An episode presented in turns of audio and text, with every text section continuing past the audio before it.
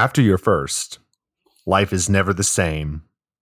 The same can be said about me watching this movie. My life will never be the same ever again after watching After. Guys, welcome to the Mess at Midnight podcast, the show that's looking for love in all the wrong places, mainly being the clearance section at Walmart and Denny's at 3 a.m. I'm your host, Max Steele, and as always, I'm joined by the man who, if he were a One Direction member, he would be Louis Tomlinson. It's Michael Flaherty, everybody. I I literally know Harry Styles, Niall, and Zayn. I don't know who this man is. I don't know if that's offensive or not. So I'll say, I okay. You are you're one of them. You're one of them. You're you're you're the you're Simon Cowell on the X Factor or whatever program picked them up yeah, no, I think I believe uh, the one One Direction member you are missing is uh, Liam Payne. Sure. you, I'm going to be so real with you. You could literally pick generic British white guy name, and I'd probably and told me that they were in One Direction. It's kind of like the same thing with the Chainsmokers, where it's any two white guys. you can tell me we're the Chainsmokers. well, guys, today we are talking about the 2019 romantic drama After, starring Lord Voldemort's actual nephew and Josephine Langford, who's pretty much only just been in this movie. And it's about good girl Tessa going off to college and falling in love with bad boy Hardin Scott. Guys, I found this movie absolutely fascinating. But before we get there, Mike, what did you think of this movie? I want, okay, so, all right. Personal opinions, this movie is very bad. But the thing about this movie is, is I love the way you set this up, Max because this isn't your standard bad movie where we go, ha ha ha, how stupid is this? This is the kind of bad movie that I want to watch again and understand mm-hmm. more about. I want to sit a person down, like a person who enjoyed this movie, I want to sit them down and ask them a series of grilling questions. I am so, this movie is so fascinating. yeah, it's just like part of this part of the fascination is just the characters suck, the writing sucks, the interplay sucks, and like but what's even more fascinating is uh, like the behind the scenes of how this movie like got made specific like going even way before this movie was even like thought of. So let's go ahead and get this big point out of the way. After is based off of a book which started out as a One Direction fan fiction written on Wattpad. Mike, I want to stop here. What are your thoughts on that before I go into the details? You know what? I gotta say, I gotta say, is it, it did I miss the train in Hollywood where people who were making the romance movies just started like just rating Wattpad and fanfiction.net because like what's her name for 50 shades of gray did it. Mm-hmm. we have we have after. Like i'm just waiting for just like the winnie the pooh x sephiroth from final fantasy fan fiction to come and turn into a real fucking movie at this point because it feels like there's just a kitchen sink you know, I think the Sephiroth and Winnie the Pooh fan fiction that might not be real, but if you look that up and type Rule Thirty Four, you might find something. Uh, no, no, no. Unfortunately, that's real. Are, are you shitting me? I'm dead serious, bud. I I got that was I I I saw that on freaking uh uh Reddit at one point. That is a real thing. That is a real thing. I'm not. I, I, I don't know. What's more horrifying: fan fiction based off of fictional characters, or fan fiction based off of like actual people, like this One Direction fan fiction. I, this, both are like horrifying, just in different ways. I gotta say, I think it's the real people one because imagine if the real person hears about it and you're not gonna go, you're not gonna go, oh, what a flattering thing. The person's a big fan, obviously. You're gonna go like, oh, that's oh, that's gross. That's gross. I want no part of that. Hundred percent. Nope. Nope. That's weird. So so getting back to after, so let's go back. Author Anna Todd was in her early 20s and was working at like doing two jobs at a waffle sh- at a waffle house and the makeup counter at Ulta. And in 2013, she found punk edits of One Direction, which basically means someone opened up Photoshop, gave Harry Styles a shit ton of tattoos and piercings, and then post these pictures on Instagram and then leave little stories underneath the uh, in the uh, caption of the Instagram post. And then eventually after that, she discovered Wattpad and longer form fan fiction. And she would end up writing a One Direction fan fiction and would post two every day, sometimes two to three, uh, two to three chapters at a time, and it would get millions of reads and end up getting her a publishing deal in the mid six figures. And before we go any further, I want to I want to say at the end of the day, good for Anna Todd, the person. Like she took this thing that was a hobby and it ended up getting traction and now she has income for the rest of her life and it's changed her family's life. I have absolutely no ill wishes towards her as a person. I hope she's living the best life and hope the people involved with this movie are living their best life. But I'll let you go, Mike. I, abs- I absolutely, absolutely. This must be prefaced with nothing but the highest of fucking props. She got the bag off of a hobby, which is like I feel like everyone's goal in life. Mm-hmm. Oh, like yeah. getting getting getting paid for just chilling out and doing your thing. Like honest to God, best best wishes to her and best wishes to the people who acted in this movie because God, they need some best wishes. That's I'm gonna be mm-hmm. honest. It's that being said, it's gotta be weird when you're making fan fiction based off of punk edits of people, and then just Penguin Publishing comes strolling through your door going, How would you like to have your entire life changed so that more people can learn about what happens between Harry Styles and Zayn?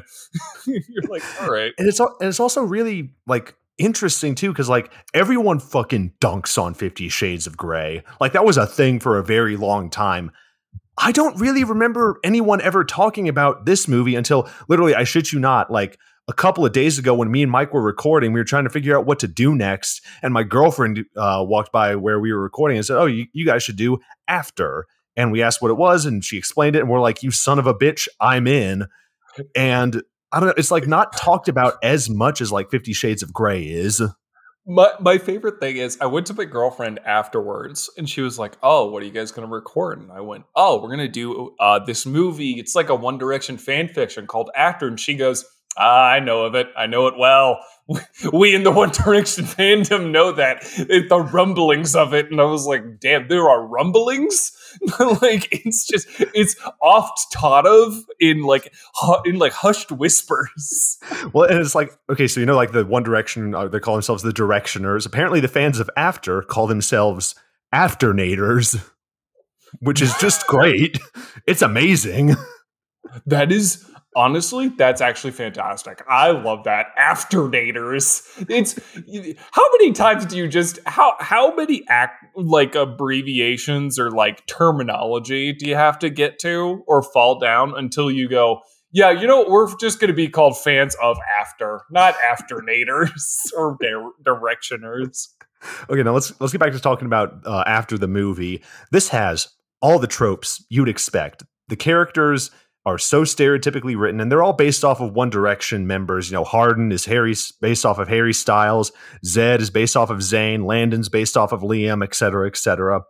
The writing and character choices in this movie are so dumb. Even the cinematography feels very flat and uninteresting. The acting is soap opera levels of cheesy, and about the only good thing I can say about the acting is that Josephine Langford, the actress that plays Tessa, has a really good American accent being from Australia.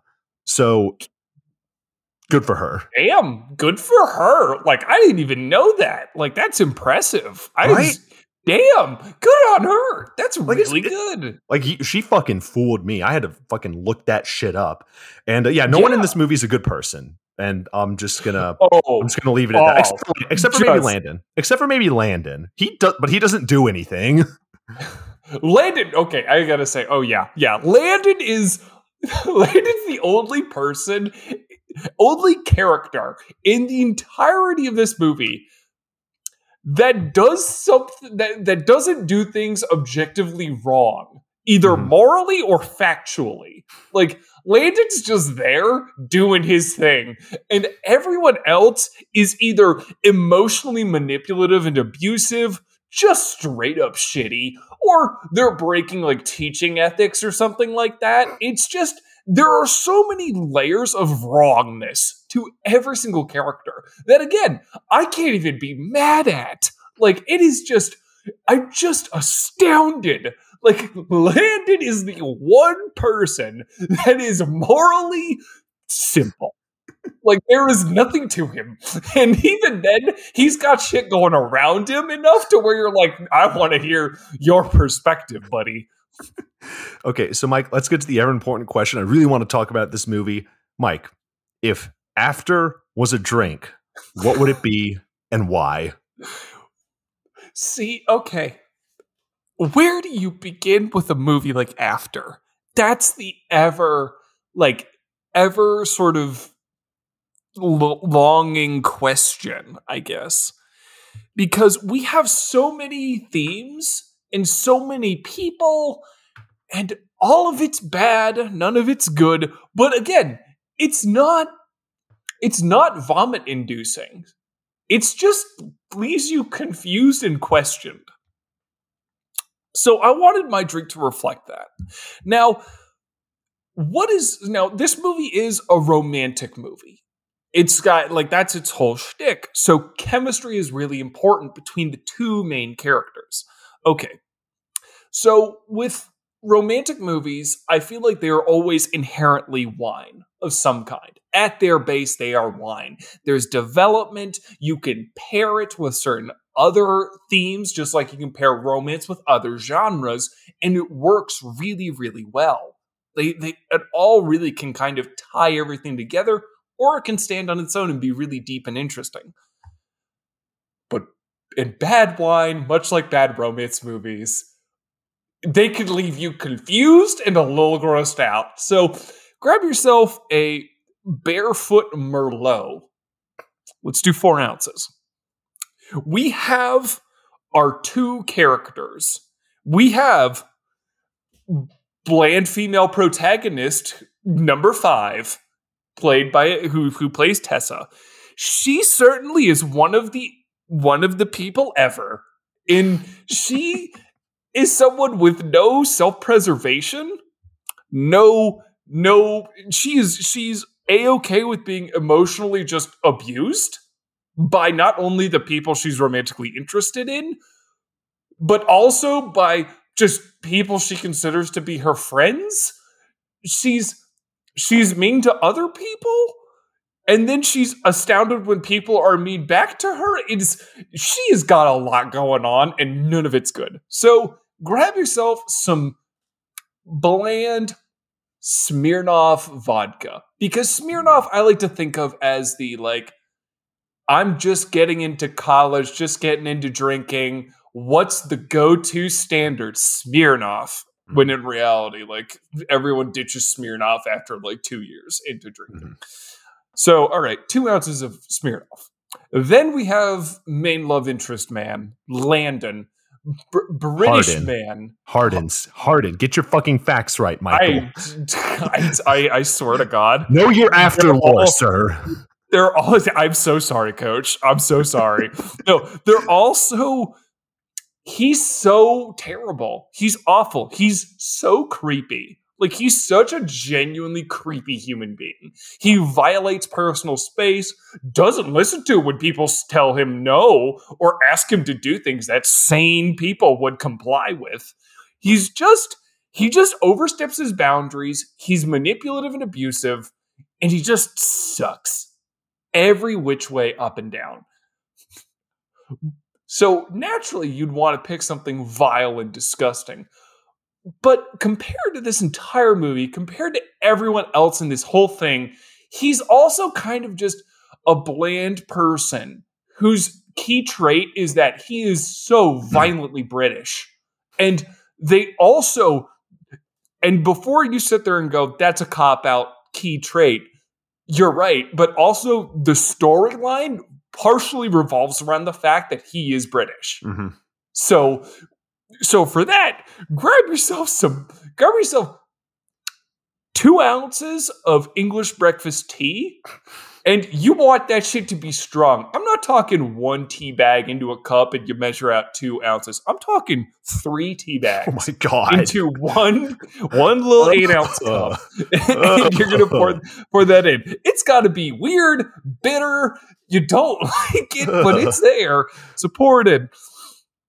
Okay, now we have to have the other themes: college, her friends, and I'm using air quotes with the frickin' friends term because they're evil. They're Mhm. evil Oh people. yeah, dude, they suck. So, so okay. Take some orange juice, water it down with some orange juice because they're these inoffensive. They're they're these people who are just these walking caricatures of what a fifty year old per fifty year old slash forty year old person envisions millennials and Zoomers to be like. And they're just they're not good people. They don't gel with anyone else and they don't even gel with each other. They're an odd addition and they're just mean. Mhm. Okay. So all now we have our cocktail and I want you to turn on your text to speech on your computer to where it reads out everything that's on the screen. And I want you to pull up various Huffington Post and Vox articles and just have it read it through out loud to you as you're drinking it because it feels like a robot generative AI piece just picked together generic Zoomer millennial things and just slapped it all together on top of it in this weird coat of paint. And that's my cocktail. You know, I would go. You said this wasn't going to be vomit inducing, but I would go and argue that no, this is this could this you know combining wine, vodka, tea, watered down OJ, and the Huffington Post definitely I think could make some people like you know throw up a little bit. Exactly. You know what? No, no. Now that you mentioned it, yeah, no, it is pretty gag inducing. You're like, oh, it's gonna be very gross, but it's just this watery, just mess. Like there's nothing to it. And you know, I actually agree. I went down a similar direction with mine, going the wine direction, but uh, I veered off in my own in my own way. I, Mike, I like it. I don't want to try it ever. Oh no, absolutely not. So let's see. You got bad romantics, shitty characters, and a boring story. What the fuck can we do with this? I'm gonna start off with Tessa. Actually, she'll be like our base. She's kind of like the you know the whole movie revolves around her. I'm gonna say she is a wine seltzer, like a barefoot Moscato flavored wine seltzer. Here's what you're gonna do: you're gonna open it up, you're gonna pour it into your glass, and you're just gonna leave it out. Let it get warm and flat. You know, get some of your girlfriend's hair in it. Maybe some dust and a fly gets in there leave it out until it's nice and just lukewarm. Next, Hardin Scott, bad boy. Whereas, like, you know, the normal bad boy vibes might be like, you know, a whiskey or a heavy beer of some kind. Hardin's bad boy isn't that. He's not, you know, he's more so like, you know, oh, my dad took away the yacht this weekend and now I have to spend it in uh Italy and I don't fucking know. So but he's he's like that. So I'm gonna say add in two shots of expired Mike's Hard Lemonade. Oh, and now let's look at these friends. Like again, like Mike said, quote unquote friends that Tessa finds in college. I'm not going to go through them individually. They're not even worth it. So for those shitty friends that you made your freshman year at college that you never spoke to after your first semester, drop in one shot of Jaeger, but but not a Jaeger bomb. I want to make that abundantly clear. Just take a shot of Jaeger, pour it into your drink because you know it's just it's just not exciting. Next, we have our simp high school boyfriend. Toss in a two second pour of flat Coke because I feel like his story is supposed to be all you know, good old fashioned American boyfriend. You know, uh, you know, high school sweethearts, whatever, but he's also a simp that, you know, tells on his girlfriend when she's out partying a little too late. Lastly, tie the romantic thing together, go into your refrigerator, and whatever almost expired fruit that you have in there, it could be strawberries, it could be blueberries, it could be black, but just whatever fruit you have in your refrigerator that's about to expire or is on the is like currently expiring, take that shit, throw it into a blender and p- take that and pour that into your drink. And lastly, cuz like I mentioned earlier, he was like the most normal character of this movie. Let's add in a garnish of pineapple for Landon cuz you know, he he wasn't the worst. And that's my cocktail. All right. Also vomit inducing. Also, may need to may need to go get some antibiotics because I'm ingesting expired fruit. Lovely, lovely. I like when we both. I like we both went. Oh, it's. I'm gonna make something that's like bad, but not like horrible. And then we both describe something that's like bad, like just really, really bad. Listen, listen. I specifically said almost expired. Like you know, oh, I kind of has a bit of a sour taste. If you left it in there for like another day or two, it you'd probably go bad. Exactly. You, you just take a little nibble of that raspberry, and you're just like, "Ooh, all right!" It's it's a ooh. That's that's not how it's supposed to taste. All right, so Mike, let us become afternators and let us dive headfirst into talking about after. Start in the woods. A woman walks through. We get a voiceover. There's moments in our lives that seem to define us, moments we keep going back to. My life before him was so simple and decided. And now, after him, there's just after. Title card, oh random shot of a dude's chest, cut, horrors of suburbia. Tessa is in her room, and we start on like uninteresting, just flat fucking lighting. And this woman just goes down to talk to her mom, who looks like maybe at most like 15, 10, 15 years older than she is. Yeah, it's it's the mom from it's the mom from mom and dad. Is it really? I'm dead. I'm I'm like I I swear to God, I'm like ninety percent sure. All I know is that she looks like the girl who's in Hellboy with Ron Perlman, Mhm. and that is the same actress as the one in Mom and Dad. So I'm drawn the two together. Yeah, no, uh, dude, I didn't even fucking notice that, bro. I should have fucking baby. dude. sorry, I just I I went to Selma Blair's the actress. I went to her uh, Yeah. Wikipedia page and I scrolled down to filmography and it says 2017, Mom and Dad. This film received positive reviews from the critics. I don't know what critic they're talking to. Yeah, they're talking to us. They're talking about us. We reviewed it and we were like, hell yeah. so yeah, boom, there you go, connection for you know this podcast. So yeah, uh, te- so yeah, anyways, Tessa is getting ready to go off to college, and some dude named Noah is also here. Travel montage, complete with drone shots and pop music straight out of a Presbyterian church camp. Flash I could- forward. I, I, I, before we flash forward, I love the Presbyterian pop music.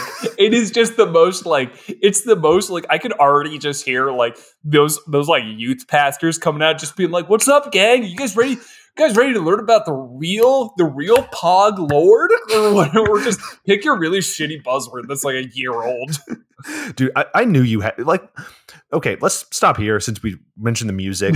this is Presbyterian church camp music and like white girls thinking what sexy music is. Mike, you're the music guy. What did you think of the music and after?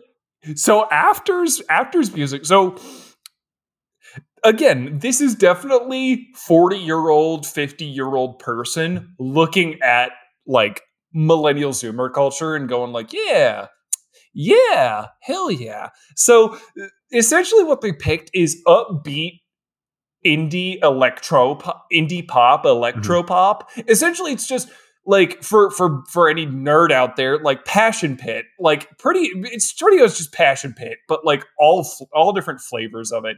It's Mhm. so stereotypical and inoffensive. You're kind of like, oh, okay, yeah, it's pretty generic. That's that's a great word to describe this movie. Generic.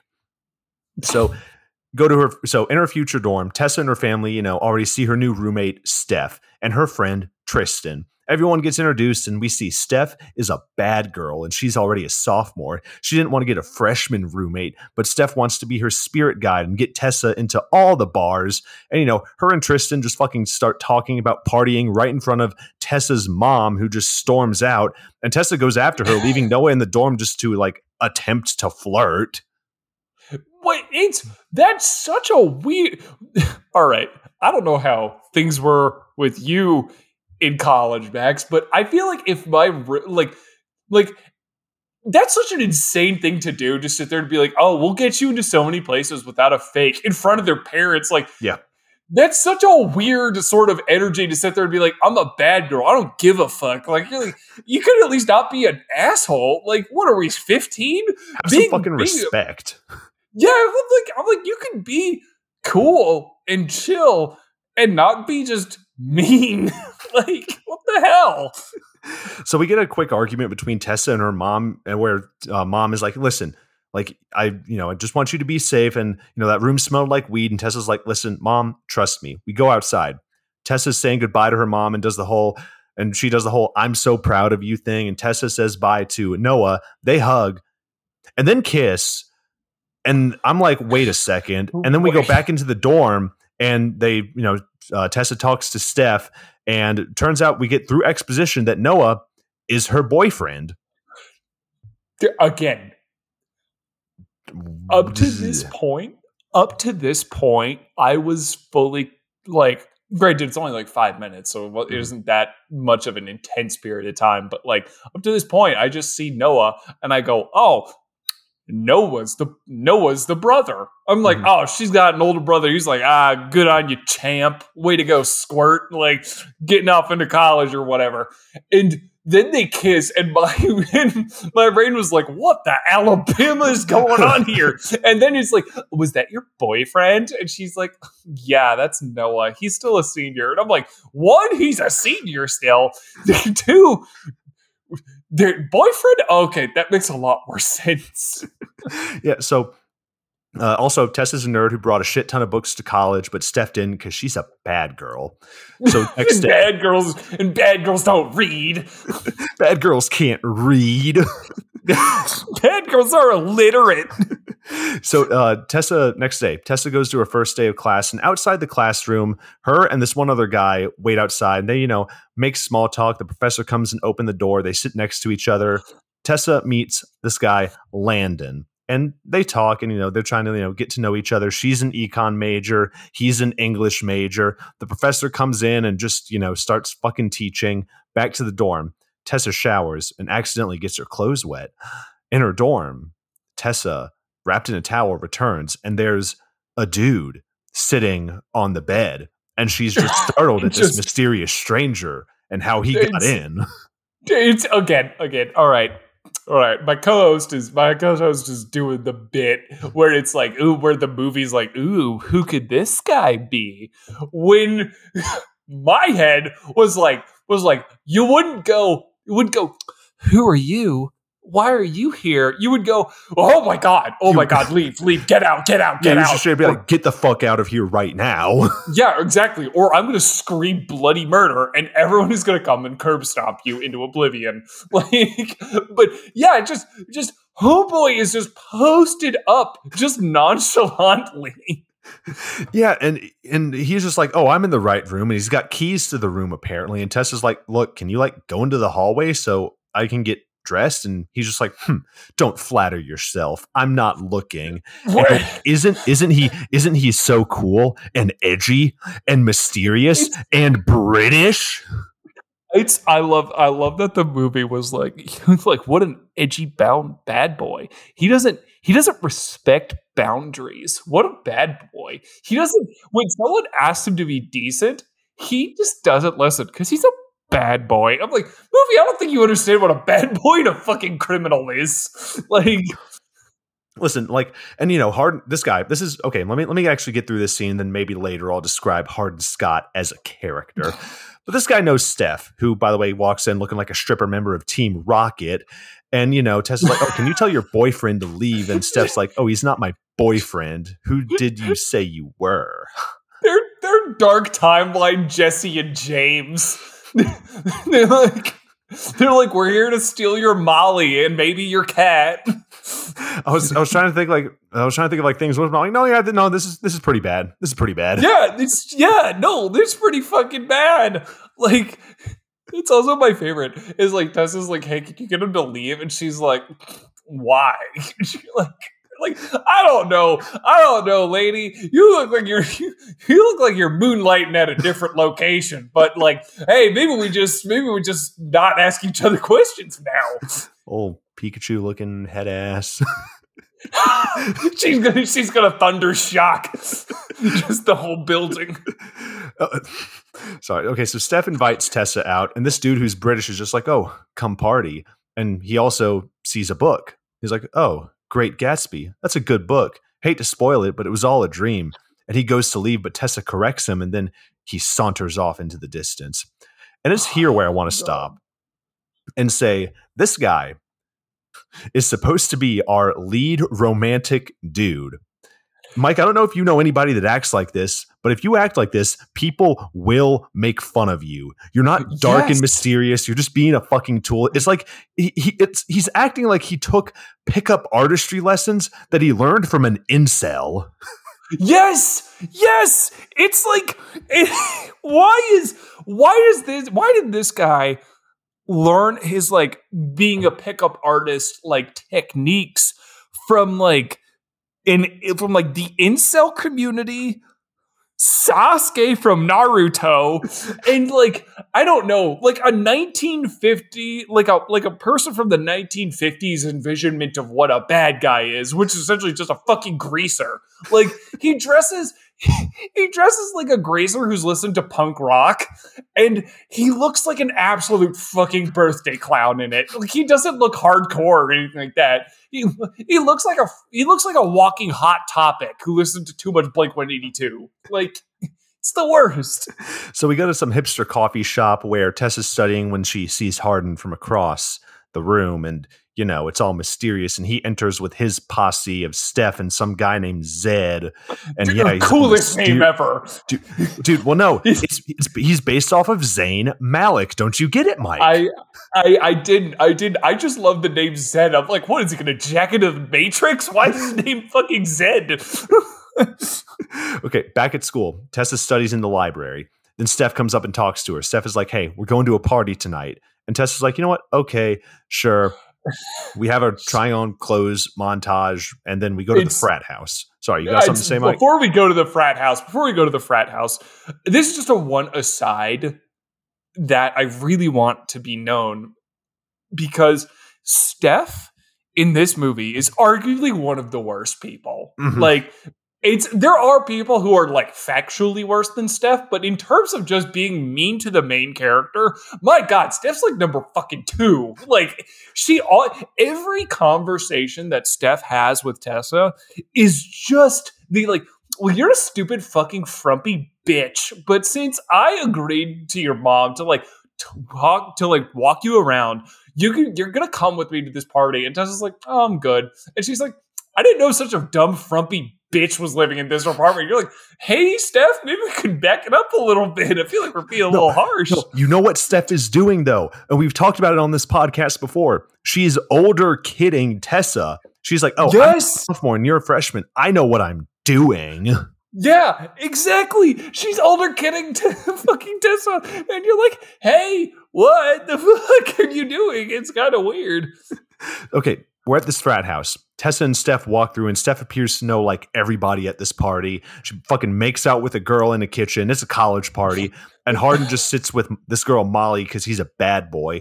And Steph comes over to this group and introduces Tessa. And Tessa meets Zed, Molly, Hardin, Jace, who looks 35 and hangs out at a frat house. so awesome. So awesome.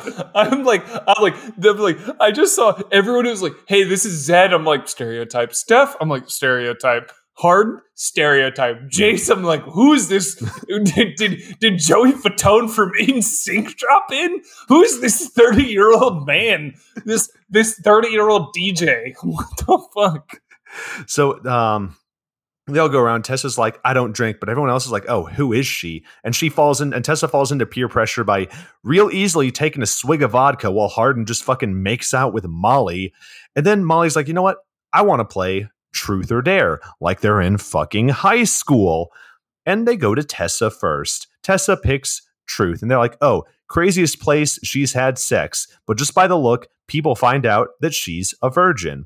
And then Jace, the 35 year old, dares Tessa to make out with Hardin, who just sternly looks and he comes up and just holds eye contact, asks for consent, which, you know, it's respect. You, you know what? It's, hey, hey, you know what? he did it. All right, he did it. and uh, but Tessa says, "I'm done playing this game," and storms off. And people are like, "Oh shit! Hardin just got his first rejection, yo. What's gonna happen?" so then, outside the frat house, Tessa makes a phone call to Noah, her boyfriend. Noah is confused as to where he where she's at, but she's at a party and Noah's mad because Tessa had one drink and starts fucking yelling at her, and we're like, bro, lighten up. She's in fucking That's, college. Oh my god. Oh my god. Noah is Noah is such a baby. Like I'm not someone to like I'm always very much a proponent of stick to your guns and all of that stuff, but if someone's having a drink, fucking lighten up a little bit. It's okay. She's not doing crack, all right? Like it's fine. Yeah, she's she's in college. Let her fucking drink. And Noah's like, I thought I knew you. I didn't. You so you just drink now? Is that your thing? I'm like, damn. What is? You're being weird as hell right now, dog. What? Noah, like, I'll get into talking about him later. So Tessa goes back inside the party and looks in one of the rooms and sees a bunch of stuff like books, the Union Jack, a desk, and she just fucking waltzes on in and pulls out a copy of Wuthering Heights that has sticky notes in it. And then Hardin enters, asks what she's doing, and you know he does some flirting. I think it it's air quotes. It, it it looks like he's really trying to give her the fuck me eyes, but it's like he's trying. It doesn't feel natural. It's it's it's all very it's all obviously it, it just feels like the the actor is trying to hem up mm-hmm. this like brooding but like really like sens I don't, I don't know maybe it's like a sensualness but like mm-hmm. a pushy trying to like make it more like steamy but what it came off as was him just weirdly being pushy like it would just be like she would just be like oh wow it just Wuthering Heights, and, and he's like, "Why'd you walk away?" And he like takes four steps forward. You're like, "Oh, okay, bud. What, is, what the what the hell are you doing?" Listen, man, personal space, personal space. You asked, remember remember how you asked for consent earlier? You got to do that again to get in her personal space. Like, you're, like, you're like, why don't you ask a little bit before you can take a step, bud? so we get a little, a few pieces of information Hardin, apparently he doesn't drink, but then quotes Wuthering Heights at Tessa. Hardin gets her name wrong. he asks what she's doing in his, in his room. Tessa is like, Oh, this is your room. And I'm like, Yeah, no, this is just some other British guy that has the Union Jack up in a frat house. So- I, yeah, I love that. I love the idea that she's walking into like Sigma Alpha Epsilon and she just sees a Union Jack hanging and she goes, this could be any one of these frat frat brothers, and you're like, I don't know if you've been in a fraternity house. I guess not yet, Tessa, but they're all pretty standard, and they don't involve the Union Jack. No, I think I think uh, fraternities are more like the Confederate flag types. Yeah, exactly, exactly. They're a little more of a Confederate flag and Johnny Rebel type band, but all right. So they make tense eye contact. Hardin asks if they're still playing Truth or Dare because you know she still owes her a dare Oh, owes him a dare. And Tessa goes in to kiss, but their lips don't touch. And Tessa says, I can't kiss you, and that she needs to go. Go outside. Tessa goes to leave, but then stops to think about it, but then continues to walk away from the frat house, all while Hardin just sits on the roof and watches her like like he's Batman or something. Sorry. Christian Why is he on the roof just staring at her? No, he, he listen, a- listen, he's just trying to be a little bit like Robert Pattinson. He's like, you know, okay, if he can recover from Twilight, maybe I can. Maybe I can be Batman. He's like, he go, I am the dark. he's like on the top of the roof. so uh, we get a shot of Tessa walking down the side of the road, and you know, all while Noah is texting her, "I'm disappointed in you. Your mom said you shouldn't be Oh partying with that roommate." God. and I'm like, "Fuck you, dude." Dude, what is this? What, what, like, who is this fucking Walking Dare program? All right, like, shut the hell up, Noah. Like, it's like again, again, stick to your guns, but like, damn, this, what the hell, man? I can I can understand if Noah maybe sent like a hey, let me know when you make it back safe. I love you, yada yada yada. I'd be like, okay, Yeah, he's yeah. just being a concern. He's just being, you know, like a hey, I love you, I care about you. Hope you have fun.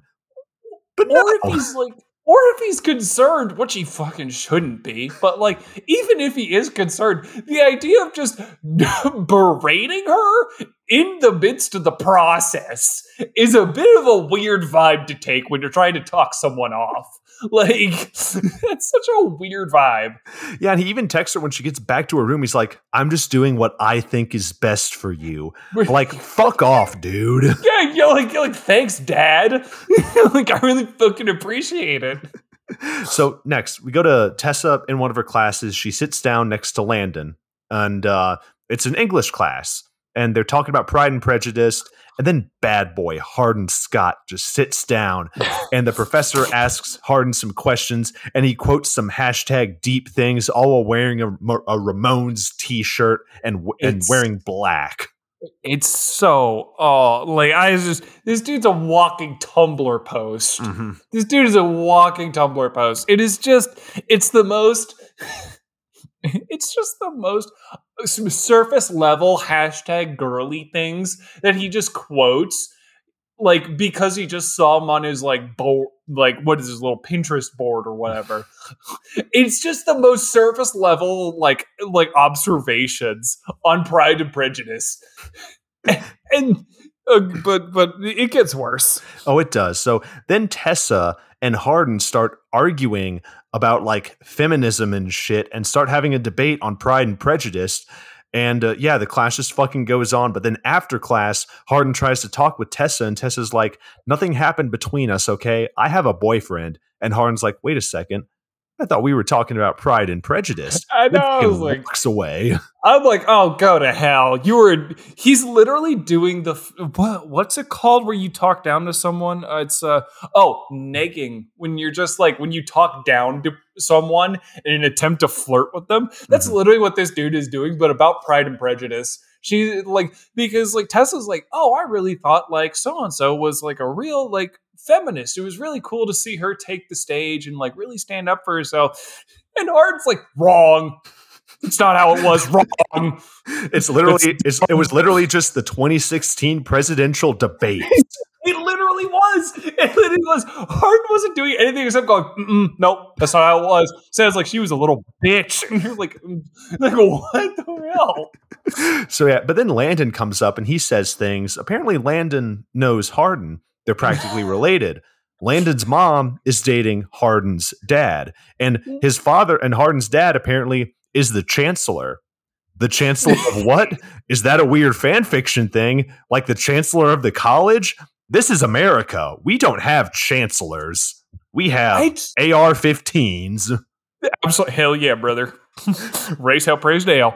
No, it's it's just it- they dropped this little nugget. Like they're like, oh, like Landon's like, I know he's practically my brother, and you're like, you're like, you're like, all right, Landon. Um, you, Hardin is.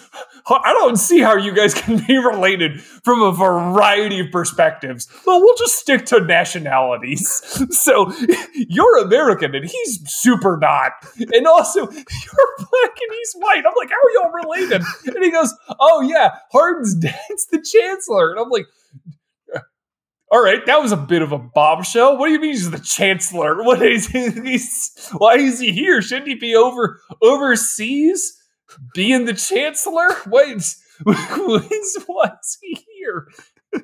So we can go to a tattoo shop. Tessa watches Steph get a tattoo from Jace, and you know, they're you know, Tessa complains about her mom, and Noah's the only guy she's gone out with. So yeah, cool. Back in her dorm, Tessa wakes up to see Steph and Tristan making out. It's lesbian stuff. I feel like this scene was literally only for the boyfriends who got dragged to see this movie in the theaters. Oh my god, it's it's like it's it is literally it feels like the movie created this it, it's like they created this scene and they're like this one's for the, they're like yeah this is necessary. And you're like okay cool sure whatever. And then yeah exactly it's just the lesbian scene and it just doesn't stop. Like if it was if it was something where it's like oh tessa tessa isn't being respected by Mm-hmm. steph then you're like okay cool we can have it and it goes on for like five or ten seconds and you see her turn and like put on headphones and stuff like that and you're like oh okay cool disrespect cool got it. But it's just 30 seconds of just Tessa awkwardly sitting there as they're just hard making out. You're like, what beer drinking Hooters going guy is this made for? Because this is weird. So we go to we go back to the coffee shop. Tessa orders some coffee, sees Hardin, and Hardin comes up and is like, "Listen, I can't stay away from you. We're to be seeing a lot of each other, so let's just let's just be friends." And, the, and Tessa's like, they go back and forth, they hem, they haw. She's like, "Oh, I think it's better if we keep our distance." But then she looks back and she's like, "Oh, you know what the hell?" And Hardin's like, "Hey, I know it." She's and Hardin's like, "Hey, I know a spot. You want to come with me?" And she's like, "You know what? Sure." Eh, yeah, exactly. Hardin goes, you know what? I've been nothing but creepy, weird, and I've talked down to you almost entirely the entire time we've known each other. But clean slate. Let's let's hear it. And she's like, she's like, sure, clean slate it is. And he goes, how about we go? How about you get into my car and we go to a secondary location in the remote woods? And she goes. Yeah, that does sound like a great idea. Man who's been mean to me the entire time he's known me. I'm like, I, It's just- I thought I was on crazy pills. Listen, man, you listen when the homie says he knows the spot. This this is 101. This is this is what they taught us at the academy day one. Dog, dog, he's not sitting there holding out, holding out two blunts, going like, "You want it?" And you're like, he's not doing that. Like, if he hold, if he, if this man pulled out two swishers and was just like, "Yo, you want to smoke?" You just go, "Oh yeah, you know a spot." Like, then you follow him. But like, his man just went. This man just went, "Come with me to the woods," and he's like, "Okay." So we go. So we get in Hardin's car, which is I believe is a '67 Chevy uh, Chevelle, and you know they drive around. They go out into the woods. Uh, takes her to a lake, and it's a dock on the lake, and he offers a swim. So Hardin takes off his shirt, shows off his tattoos, and then you know takes off his pants and just dives into the water. Tells her, you know, come in, and you know you can wear my shirt if you want to. So she puts on his shirt. He get in the water and they just float and then they have more hashtag deep conversations like Tessa saying, Oh, who do you love most in the world? And Harn's like, "Hmm, easy, myself, fucking nerd. He's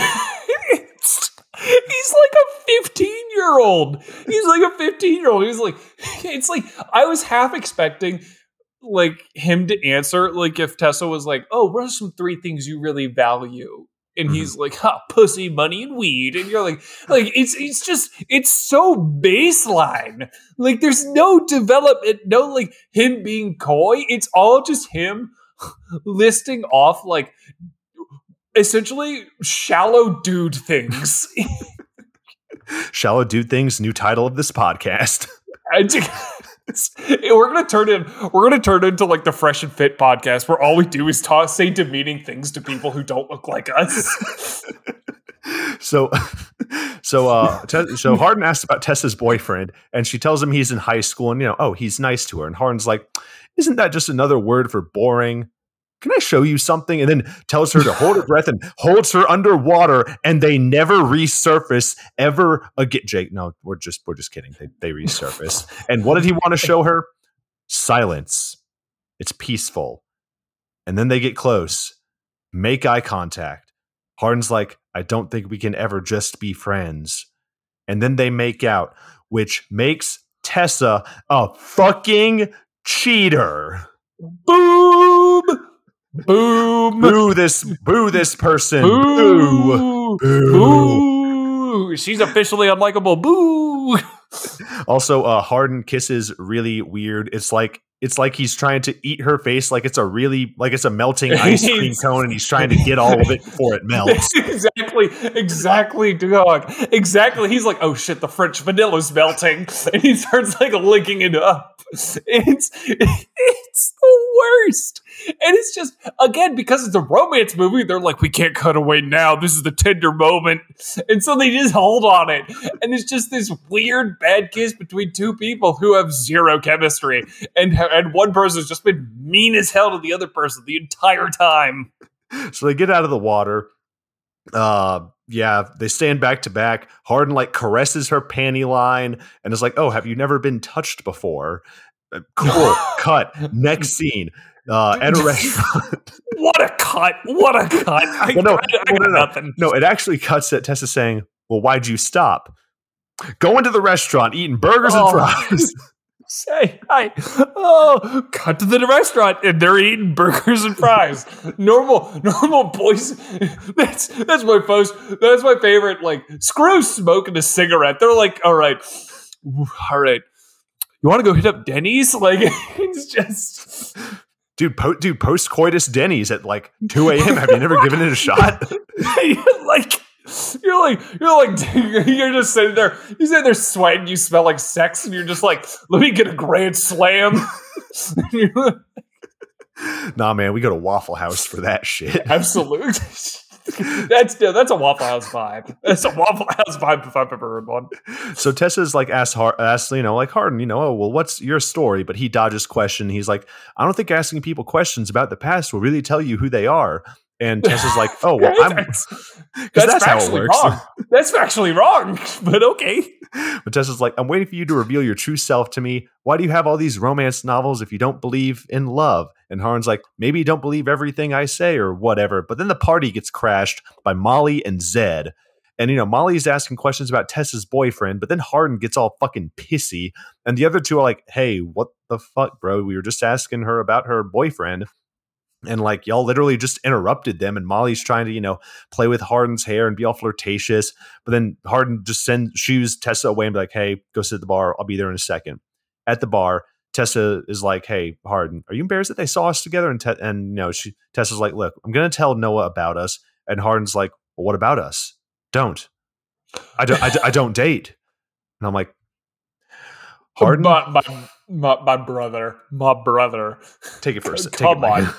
Yeah, yeah, it's just, you're just like my brother. You cannot do that. You cannot. You cannot. We are not 15 no more. You cannot sit there and just have a tender moment on a dock where you skinny dip and tenderly kiss, according to this movie, and then just turn and just go, just go. That wasn't nothing, sweetie. You're like, that's not how this shit works, dog. What? And then also just him, him doing the brooding, like he doesn't do brooding well or brooding standoffish well. Mhm. He broods the way that Shadow the Hedgehog broods, where he just goes, "You don't get me," and then he walks away. You're like, you're like that doesn't what? Hardin Scott is as edgy as the GameCube. He's, he's literally Hardin, Hardin is literally just fucking Shadow the Hedgehog, and you cannot prove me otherwise. I'm fucking telling you. I want to stop real quick. I love the GameCube, best console ever. But listen, come on, come on, guys, you know that's true. That's- I, I- hey, I played the hell out of that game, but you cannot lie to me and tell me that that goofy ass man is not the same level. okay, so Tessa's like, yo, what the fuck? I cheated on my boyfriend. You can't give me the time of day. Fuck you. Here's your keys. I'm getting out of here. Back in her room, Tessa does her makeup to the sounds of a bad cover of Complicated by Avril Lavigne, and then looks at clothes, stares at herself in, her, in the mirror, removes makeup, and then fucking falls asleep. And then she has a dream about Hardin, but, you know, then wakes up next day outside her dorm. Tessa sees that fucking Noah surprised her and is visiting her, and he even brought her flowers. And she's like, "Oh, hey, thank you. That's that's so nice. Damn." It's, I love it, love it. Noah, just high school sip, just being like, I showed up and brought you flowers. Like, it's like he's just he's just here. It's not it's not story wise where she's like, oh my god, like Noah, what's going on? It's just Hard was an asshole and Noah's like, surprise, I'm here. And you're like, okay, bud. Sure, man. Why don't you roll in? okay, now we cut to some party. We're at a field in the forest. Tessa comes to party with her, you know, boyfriend Zed, Steph, and of course Hardin are there. And Hardin just sits in the corner with his hood up, wearing black, and watches them in angst. I could just hear, I could just hear like Linkin Park's "Numb" playing, No, or, you know- or just no, no. Here's what here's what I think is playing. Something in the way by Nirvana, but the Batman cover. Oh yeah, baby. Yeah, it is. Yeah, it is. Oh my god. oh my god. Hardin is such a fucking clown. Oh my god. so then, um, Molly walks by and sits with Zed. You know, they play a game of like suck and blow, and then they pat where they like have to put the put a card on their mouth, suck, and then blow. You guys fucking get it. So then Jace tries to you know drop the card as Tessa's coming to get it, but then Hardin gets pissed and punches Jace because he's angry and wearing a hood, and then walks away, and it's just so fucking hot. But then back at her dorm, Tessa and Noah they watch like a soccer game, and then but we can see that Tessa feels guilty. Noah ends up passing out, leaving Tessa awake, but her phone vibrates. It's a phone call from Landon, which I don't know if you noticed this, Mike, but the area code from Landon's phone number was 770, which is Atlanta. Shout out to motherfucking Atlanta. They're, yeah, no, they're in, they're literally in Atlanta, which is hysterical. Even more, I'm like, I just, I got, I'm at a loss now. I'm like, I'm like, damn, this is happening next to Mercedes-Benz Stadium, next to Magic City and shit. Like, oh my god, I didn't know they were going to fucking Emory. Yeah, exactly, dude. Yeah, this is it's gonna it's gonna apply to like 0.1 percent of the fucking listeners, but like this is the most this is the most ener- Emory energy I've ever seen in a movie. so um, then Tessa like takes her bike towards a house. In the house, Tessa sees that it's a wreck and Landon's like cleaning some shit up. Turns out Hardin was ranting about his father and Tessa, but Hardin won't talk to Landon, but he might talk to Tessa. And then we go out by their pool. Hardin sits in angst, and then Tessa comes by and is like, Look, I'm worried about you. Hardin, you know, just like roasts her boyfriend. Also, Hardin has been drinking, and he's celebrating the fact that his dad is getting married, but his mom is left to live in a dump in London. So, not doing too good. So, Hardin drops the glass liquor bottle and it breaks on purpose. And uh, Tessa tries to clean it up, but ends up accidentally cutting her hand. But then Hardin tries to help her clean her hand.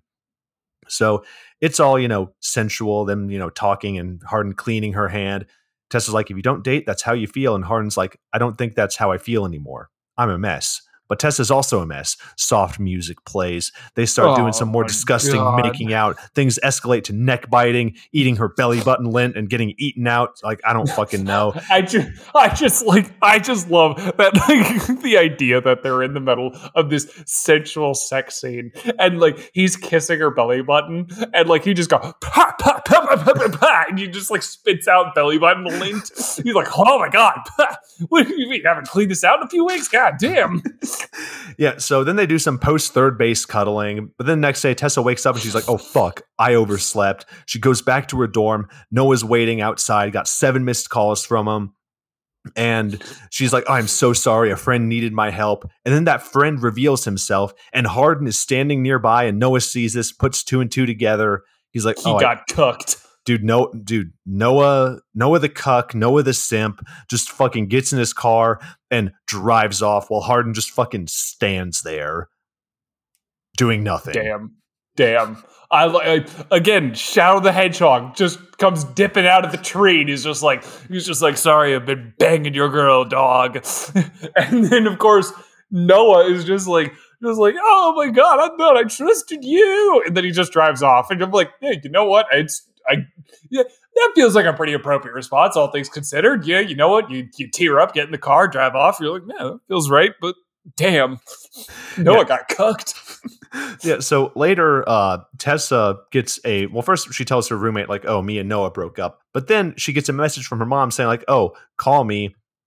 You know, it's a montage of Tessa walking through life, just feeling sorry for herself. Go to the frat house. Tessa goes to talk to Hardin on the roof. More Batman shit and Shadow the Hedgehog Oh. shit. And then Tessa fucking trauma dumps. Her dad left when she was 10 because, you know, of course he did. She didn't have anything and her mom couldn't cope. Noah was there to help. And, you know, Hardin tries to give comfort by saying, you know, oh, it's not your fault, but, you know, it, it fucking clearly is. But, you know, she's like, well, Noah was my best friend, but Hardin, you're, you're so much more. And I'm like, my dog, you just met this man. You are like I just- week two of college of your first semester. this is still some again again i never th- i never thought i would see the day where i'd be saying this but man this is some teenager shit Yeah. just sitting there just two weeks into college and it's just like you're the only person i've ever considered myself to be this close to. You're, you're like huh? You're like what? You're like this is this brooding like abercrombie and fitch model is mm-hmm. your is the fucking is the guy? All right cool cool. Glad, glad we're glad we're working with a full set of tools. Now, go to the library. Tessa, like, she's packing up her stuff, but then Hardin appears and tells her, like, hey, hide. So while the library is closing, they hide and then they cuddle while surrounded by books as Hardin reads a book aloud to her. Then the security team catches them, and Hardin and Tessa have to run off while giggling and being chased by uh, chased to the sound of knockoff Imagine Dragons. And we get a montage of them going on dates and shit. It's literally like two shots, and then boom, astronomy class just fucking like Hardin comes in, crashes the class, and sits behind Tessa and whispers sweet nothings to her. But then in her dorm, Hardin writes in his notebook, and, and Tessa wants to see it, but you know he's like, "Oh, you can't see it." She tries to take it from him, but you know they kiss instead. She removes his shirt, more making out, more touching the tattoos. You know, I really wonder what's in that book. But what, what could it be? What could it be? I feel like every person who's looking at it or is looking at the book can probably piece together what the fuck is in it. But all right, sure. What is it? door opens up and interrupts them. It's her mom who just has a fucking key to the dorm and doesn't know how to knock. And I'm I'm like, dude, you're you're going to the fucking retirement home to go stay with Nick Cage. It's- Exa- hey, again, I gotta say, it's don't you can't walk in on a teenager without knocking and then be surprised when the teenager is not doing what you expect the teenager to be doing. like that is you are asking to walk into trouble. Like like come on. So then mom starts giving a lecture. She's like, oh, Noah told me about him. And Tessa goes out to talk to mom. And in the dorm lobby, mom lectures. She tells Tessa, you know, you're going to break up with this boy. But Tessa stands her ground. She's like, you know, how it's, you know how hard it is trying to be perfect for you. More arguing. She, uh, Tessa wants to live her life. It's They have a whole they have a whole episode of Maury Povich out in the middle of the fucking dorm like main lobby as people are like waking up to go to their like 8 a.m.s. Like it's just you never respected me. You always controlled me. It's like I was half expecting just to just to just to see a crowd of people just quietly go, Jerry, Jerry, Jerry. listen, you, Mike. You know, if me and you were there, we would just be sitting there just watching it. Like, just not, not even trying to hide it. We're just watching it. Like, what the fuck y'all gonna do? Yeah, Absolutely. Just sit there, just sit there and quietly, like, like, just quietly toss, like, toss like a folding chair and a twisted tea, and just be, just be like, go for it. So okay, mom storms off. If she leaves, Tessa will be cut off. And mom is like, listen, Hardin is gonna break your heart. Mom storms off. And then on campus, she goes, uh, Tessa goes to talk to Landon, you know, who is concerned. He knows that Hardin's complicated. And, you know, he's like, yo, good luck. But then they go to the coffee. But then Tessa's at the coffee shop. Hardin drives up and is like, hey, come with me. He takes her to some apartment, and it's a friend of his dad's apartment. It's like some professor who's off in Italy. And Hardin is supposed to be house sitting, but I guess they're going to make it their like little sex dungeon for the weekend or fucking longer because like this professor never comes back. yeah, it's just, it's, that was my favorite. Just her just turns to her and goes, goes, yeah, pulled some strings. This professor's out. We can live here for a little bit. And she's like, really? And I'm looking around at this place, and this is not like your little like rinky dink shack or like like a small one two bed Mhm. that you're like, oh, we'll make do it. This is a multi million dollar industrial fucking flat. This And is it is- Buckhead. Yeah, exactly. this is in the rich part of town where everyone's like, everyone's super snooty. And yeah, the professor just doesn't return. It's like, I don't know if they got killed by the like the mob, but yeah, they're just Yeah, no, Har- Hardin Hardin fucking took care of that. You guys can't see, but I'm slicing my neck right now. you just you, the reason the reason why it doesn't ever they don't ever show a picture of the bathroom is because like he went full Jeffrey Dahmer and like stuffed the guy into like a barrel filled with like hydrofluoric acid. So uh, Tessa thinks about it and she's like, you know what? Sure. Yeah, I think I'd really like that. And we get a montage of them living together. And let me tell you, having pillow fights, eating fortune cookies, driving and touching grass, going to the aquarium and getting stung by jellyfish, taking pictures of your dad, going to the mosque, skeet shooting, riding ATVs through a thunderstorm, and doing kickflips. Some of that actually happened. I'm gonna leave that for y'all to decide. So they, you know, have a deep conversation. Tessa's got strong feelings for Hardin. Wedding. No, not not not their wedding, just a, a, another wedding. I just wanted to make that clear. So it's the day that Landon and Hardin's parents are going to be getting married. So Tessa and Hardin walk in. They go stand by the wedding cake to go meet Landon's mom, Karen. Which, Mike, why don't you describe Karen? Landon is black and Karen is white, and it's I it's it's just I don't. I, Like- there's nothing nothing really past it. It's just, it's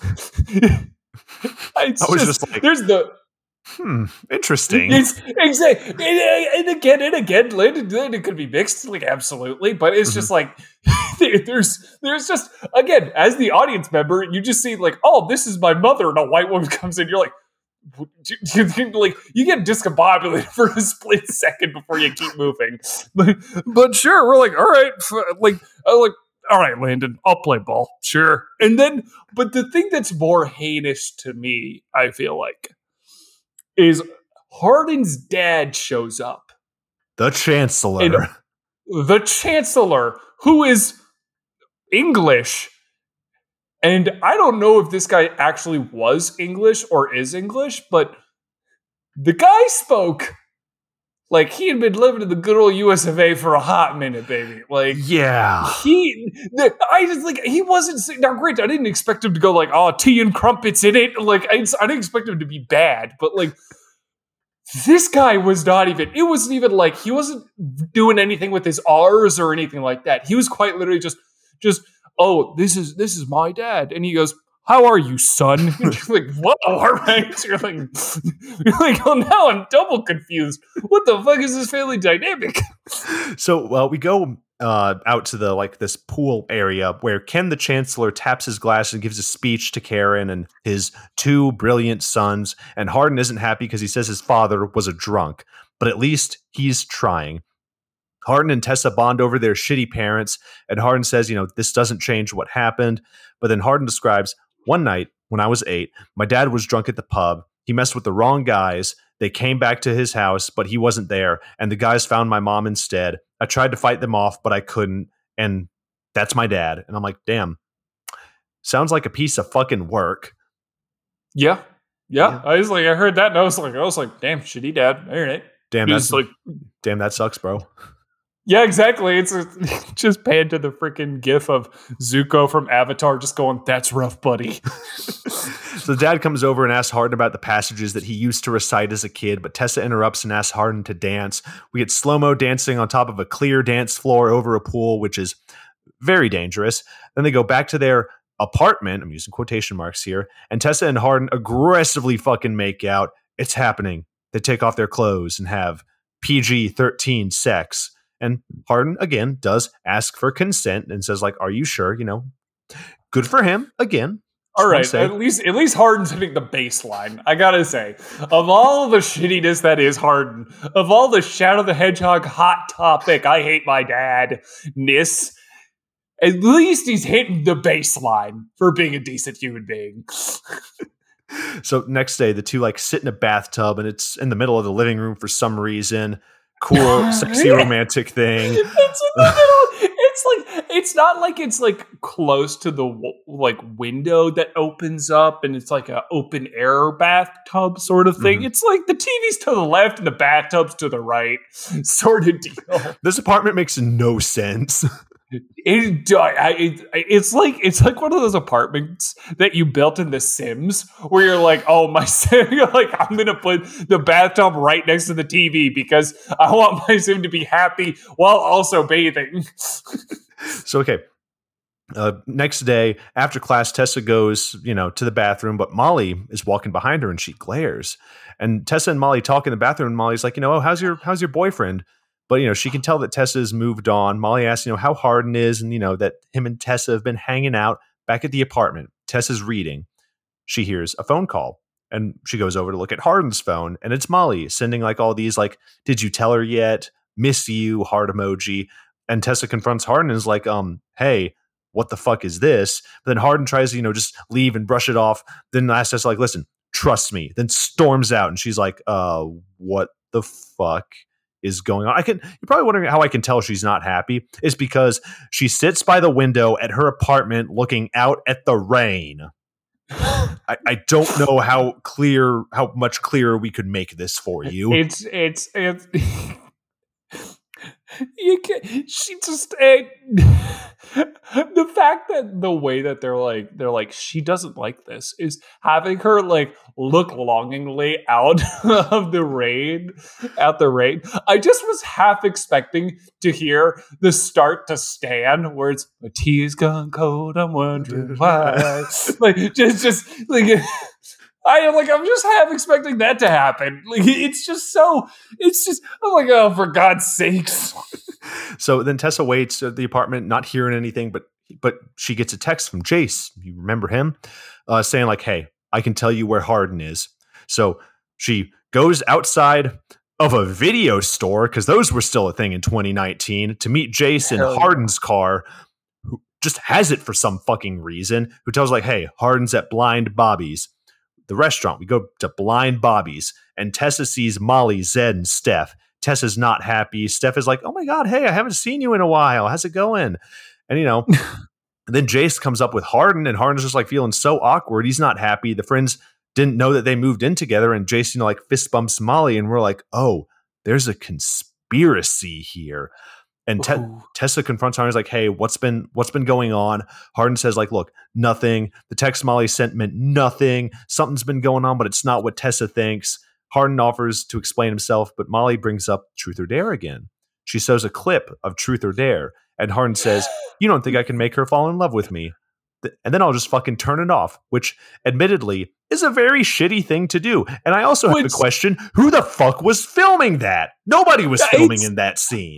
No one was filming in that scene, but also I have to ask a base level question of who the hell would offer that as a dare in truth or dare if someone if someone turned and went i'll make her fall in love with me dare me and then i'll just turn it off like it's one i wouldn't respond with you're on buddy like i wouldn't sit there and be like be like yeah go for it i'd be like you're really weird like, I was like You're a "What?" weirdo. Yeah, I'd been like, that's weird and kind of deranged. Like, like what the hell are you on, you man baby? So yeah, Molly says it was all a game. Tessa is shocked, and Hardin says, "But it was before everything, and before I got to know you." So it's true, and all of Tessa's friends even knew it was happening. Those are some really shitty friends, isn't that right? Cross country team back in. Co- I'm sorry, sorry, sorry. Give me a second. Give me a second. After- just, after just triggered hey, me. calm down. They didn't, they didn't get everything in the divorce. Sorry, after triggered me. After after triggered me. It's They okay. didn't, It's okay. They, It's they didn't get everything in the divorce. Happy place. Happy place. Happy place. They didn't get everything. You, didn't get everything. you signed. Hey, hey, hey! You, you didn't, you didn't know you needed to sign a prenup. It's You didn't know you needed to sign a Okay. prenup. Okay, sorry about that. Sorry about that little little meltdown there, guys. It's just it's, some some issues are still divor- sensitive. the divorce. The divorce really got to Max listeners. This is really tough. So so outside the restaurant, uh, Tessa, Tessa and Hardin they argue. Tessa thinks that like no, none of this was real. Hardin says it was all before, and you know they're pretty much both fucking liars. So Tessa runs off in the rain while some emotional music plays, and she's walking through a fucking downpour while Hardin just watches her walk away. It's monsoon season, and she's like, "I'll walk home," and she's like just marching down the street. Yeah, and Hard's just like, Hard's like, just just watching instead of trying to stop or do anything. He's just he's just watching like a like a puppy dog watching watching his like owners leave. so then we cut to a bus driving down a street at night, which I was also they did an exterior shot, and I saw a fucking MARTA bus sign like on the side of the road, and I'm like, yeah, this is Atlanta. I knew it. you're like, I, you're like, I'm, you're like, I know that ratchet ass bus anywhere. so the next day, Tessa walks down the street up to her mom's house and goes in and gives her mom a big old hug. Now inside, she sits with her mom, and you know, Tessa's sad. Mom wants to help. Tessa apologizes, and the mom also apologizes. Now they love each other, and it's all good again. We go to a high school football field and track. Tessa sits down with Noah, who surprisingly is willing to talk to her. Noah's like, Hey, why are you back? Tessa needed to come home. She apologizes. She never meant to hurt him. And Noah's like, Oh, I know. And she apologizes. Everything seems good between them. Never forget Noah. Noah had it rough, man. Noah did have it rough. Justice for Noah, I, man. I just like the. I, I just, I'm just thinking of a weird, weird alternate timeline where Tessa just comes back to Noah and is just like, "I'm really sorry. That was really shitty of me." And Noah's like, "Actually, no. You opened up my eyes. I'm actually really like really gotten into that sort of lifestyle now. It's really. Have you heard of swinging?" She's like, "Oh no. Oh god. Ugh. Wait, Mike. So are you telling me you're going to write fan fiction about the One Direction fan fiction? it's, it's, we the messed up at midnight podcast will draft a novel uh, f- fan fiction about after.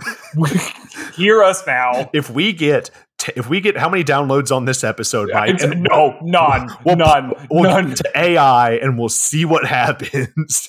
oh yeah well I'll, I'll do that i'm willing to do that like i'm not willing to write it but i'll do it So uh, back at her dorm, Tessa sits on her laptop. She's sending an email to a publishing company. She's considering changing to an English major and applying for an internship.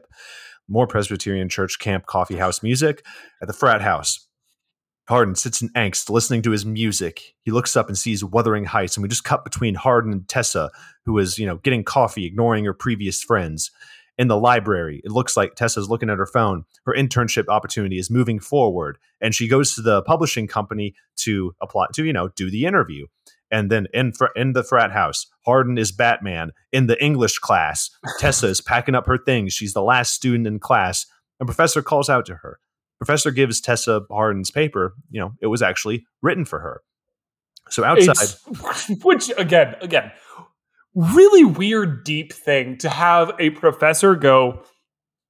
Just, just, I feel like break the rules just blatantly with with doing this. But also, Hardin really gambled with writing it for his English professor and then just giving a really thinly veiled, like, this is actually for Tessa. And I'm really just betting the whole freaking, like, betting my life savings, all my chips, that she's going to give it to you. like, that's just a weird, intricately developed string when he could have just written her a letter. So outside, she sits with Landon, um, and then she begins to read it. Also, the paper apparently came with pictures of where Hardin took her. I really had no idea you could do that in English class, but I'm going to move past it. Sure. So she begins to read Hardin's paper, and it goes a little something like this I've read hundreds of novels in my life, most of them claiming that love was at the center of the universe, that it was what we needed to survive. From Darcy to Heathcliff, I thought they were fools, that love was something fictional. But that has all changed since I met my Elizabeth Bennet. I never thought I'd find myself consumed by another. Hers and mine are the same. Please forgive me. You asked what I love most in the world. It's you. Something in the way. No. I I gotta say, normally, yeah, that's that's kind of stupid and cheesy, but like, I just when you said Darcy, like Darcy and Heathcliff, I just thought of the Garfield knockoff Oh Heathcliff, and I just think of think of the novel character Darcy from from fucking whatever book, and then Heathcliff, the orange cat. just, just No, listen, Hardin. That, that thing, that thing that he's writing in that notebook, it's actually just a Heathcliff meets Garfield fan fiction. oh my god, it's like it's like a super graphic fan fiction on Garfield and Heathcliff meeting. and yeah, so we cut to that special spot. Tessa sits on the dock. Then Hardin walks up to join her. The two sit down, and then the movie ends. That's fucking it. Sweet Christmas Day. It's finally over.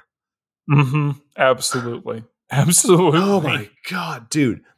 I've never read fan fiction. But even I could tell you that this movie was just fucking chock full of stereotypes. Like myster- it mysterious bad boy Hardin, simp boyfriend, the guy she should have ended up with Landon, the bitch Molly, the weirdo Jace. Zed was there.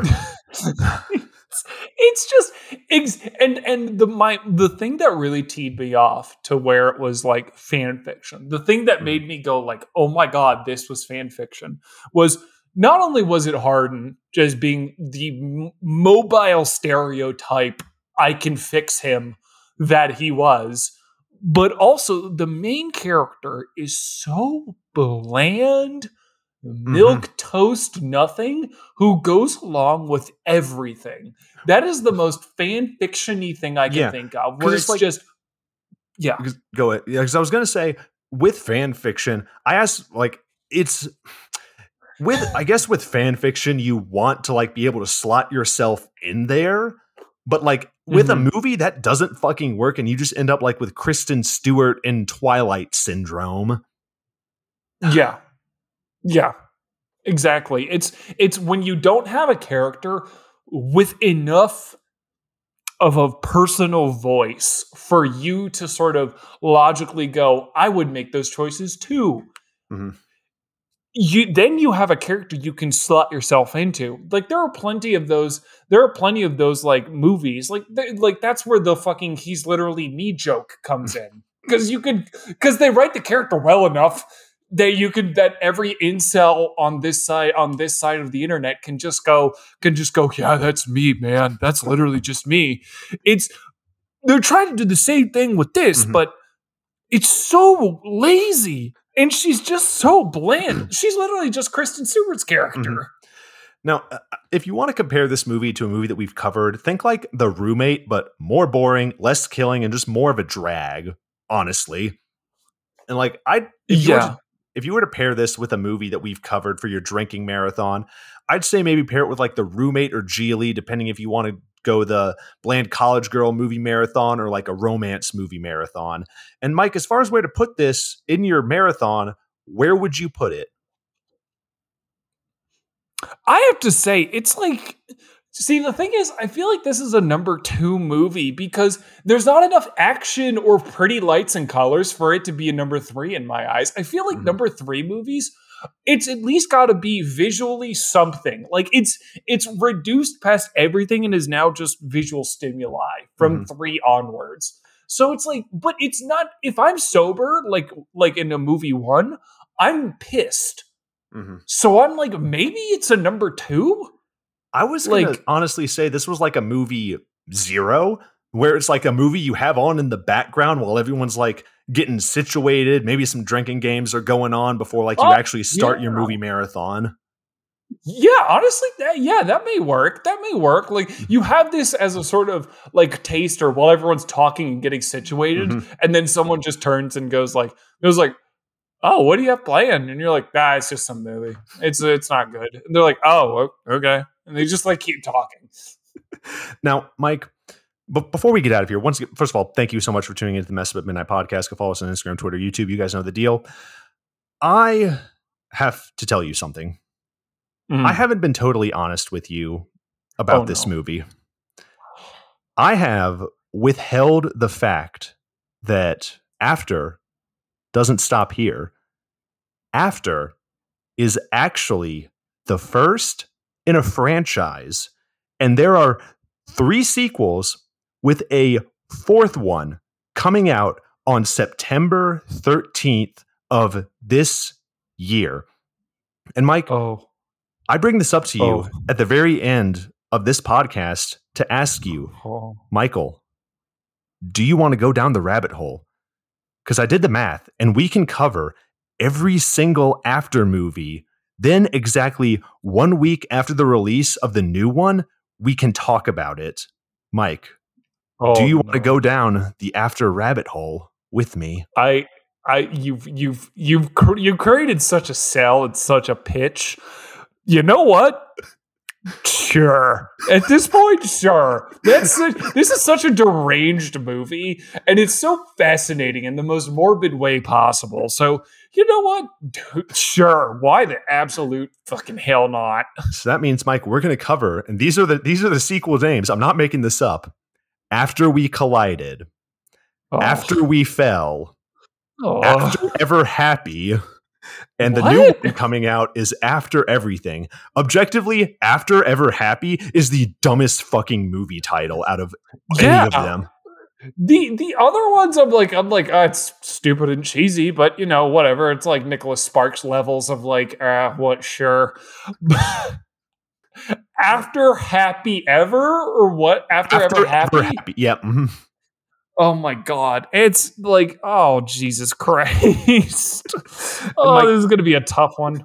and mike let me tell you something i am so glad you decided to go down the rabbit hole because i have something else to tell you Oh no, there's more. no i've already seen all the after sequels i know where this series is going What? You don't.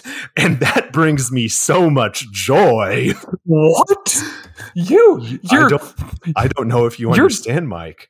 After I watched the first one, I was like, what the fuck was this? And I found out there was a sequel.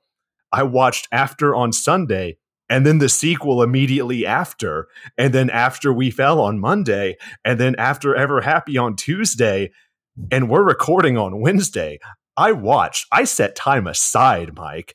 I told my girlfriend, I was like, babe, listen, I can't hang out tonight. I got to watch the next After movie. You're like I. You're like I love you dearly. No, I. I must know what happens. oh my god. Oh, you're you're you're sick. You're sick in the head, man. Yeah. no, no. Oh no. Oh, oh, this is gonna be. Oh, this is gonna be a whirlwind. Okay. I'm so I'm so looking forward to this. You have no idea. Oh no. Oh. like I said, guys, that does it for this episode. Tune in next week when we talk about After We Collided here on the Messed Up at Midnight podcast. And uh, that's about all I got to say. Mike, do you have anything you want to add? I'm scared. Tu- Tune in next time. I want you to commiserate. Listeners, I've my co-host is no longer relevant. All right, he's he's up in the corner. It's I'm, I'm it's it's you and me, listeners. So, come on, join join us next time. We gotta. I need someone to suffer with. all right, guys, we'll see y'all next week. See you next week, everybody.